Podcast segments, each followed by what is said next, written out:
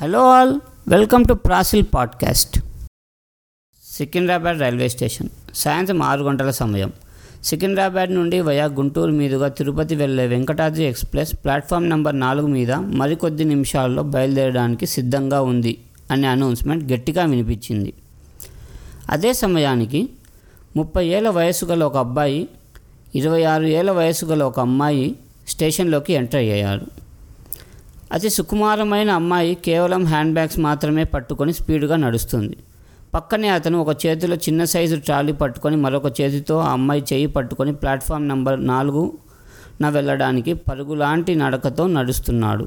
మొత్తానికి వాళ్ళు చేరవలసిన ప్లాట్ఫామ్ చేరుకున్నారు. కాకపోతే ఎక్కాల్సిన కంపార్ట్మెంట్ రీచ్ కాకముందే ట్రైన్ స్టార్ట్ అయిపోయింది. ఇంకొక పది అడుగులలో ఎక్కాల్సిన కంపార్ట్మెంట్ ఉండడంతో పరుగు అందుకున్నారు. ఆ అబ్బాయి జాగ్రత్తగా అమ్మాయిని ట్రైన్ ఎక్కించి ట్రాలీ కూడా ఇచ్చేశాడు. అంతేనా? గట్టిగా అమ్మో బాయ్రా జాగ్రత్త మిస్ యూ అని ఫ్లయింగ్ కిస్ కూడా ఇచ్చాడు.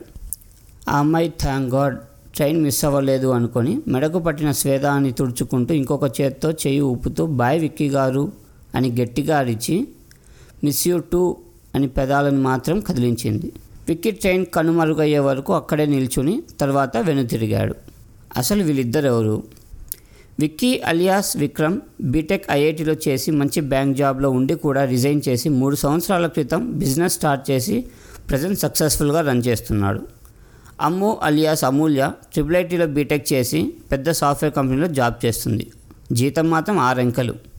విక్కీ కనుమరుగయ్యే వరకు చూసి తర్వాత తన బర్త్ని వెతుక్కోవడానికి కష్టపడి ఆ ట్రాలీని లాక్కొని ముందుకు వెళ్ళింది అమూల్య. అది టూ టైర్ ఏసీ కంపార్ట్మెంట్. ఇంతలో ఫోన్ మోగింది. అమ్ము డిస్ప్లేలో చూసి నవ్వుకుంటూ ఫోన్ లిఫ్ట్ చేసి హలో అంది. అటువైపు నుంచి విక్కి అమ్ము ట్రాలీ కాస్త బరువుగా ఉంది. నువ్వు ఎక్కిన డోర్ నుంచి నీ ప్లేస్ అని చెప్పబోతుండగా అమ్ము అడ్డుపడి విక్కీ గారు నేను చూసుకుంటాను. పరిగెత్తి పరిగెత్తి మీకు ఆయాసం వస్తుంది. కొంచెం రిలాక్స్ అవ్వండి. నేను కూర్చున్నాక కాల్ చేస్తాను. మీరు జాగ్రత్తగా కార్ దగ్గరికి వెళ్ళండి. విక్కీ నవ్వుకుంటూ ఓకే అమ్ము అని కాల్ కట్ చేశాడు. అమ్ములు జాగ్రత్తగా తన ట్రాలీని తీసుకొని ముందుకు వెళ్ళి తన ప్లేస్ కోసం చూస్తుంది. తను తీసుకున్న తత్కాల్ టికెట్ కావడంతో అంతా ఫుల్గా ఉంది. కరెక్ట్గా తన ప్లేస్ దగ్గర ట్రాలీ పెడదామని తీసుకెళ్ళేసరికి ఎదురుగా ఉన్న అతను కాలితో ట్రాలీని తన్నాడు. అప్పటి వరకు అమ్మ ముందుకు తోసిన ట్రాలీ కాస్త మళ్ళీ రివర్స్లో వచ్చి అమూల్య కాలికి తగిలింది. అమూల్య కోపంగా చురుగ్గా అతని వైపు చూసింది. అతను ఏంటి అన్నట్టు కళ్ళెగిరేసి నవ్వుతున్నాడు.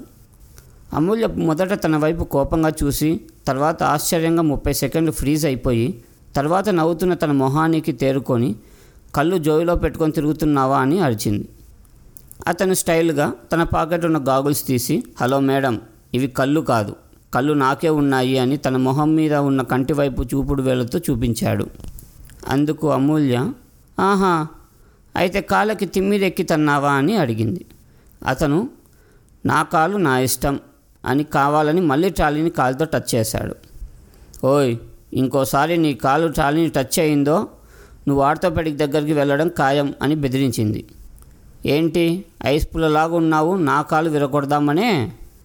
అమూల్య తన చూపుడు వేలు చూపించి బెదిరిస్తూ నీకు ఎన్నిసార్లు చెప్పాను నన్ను అలా పిలవద్దని?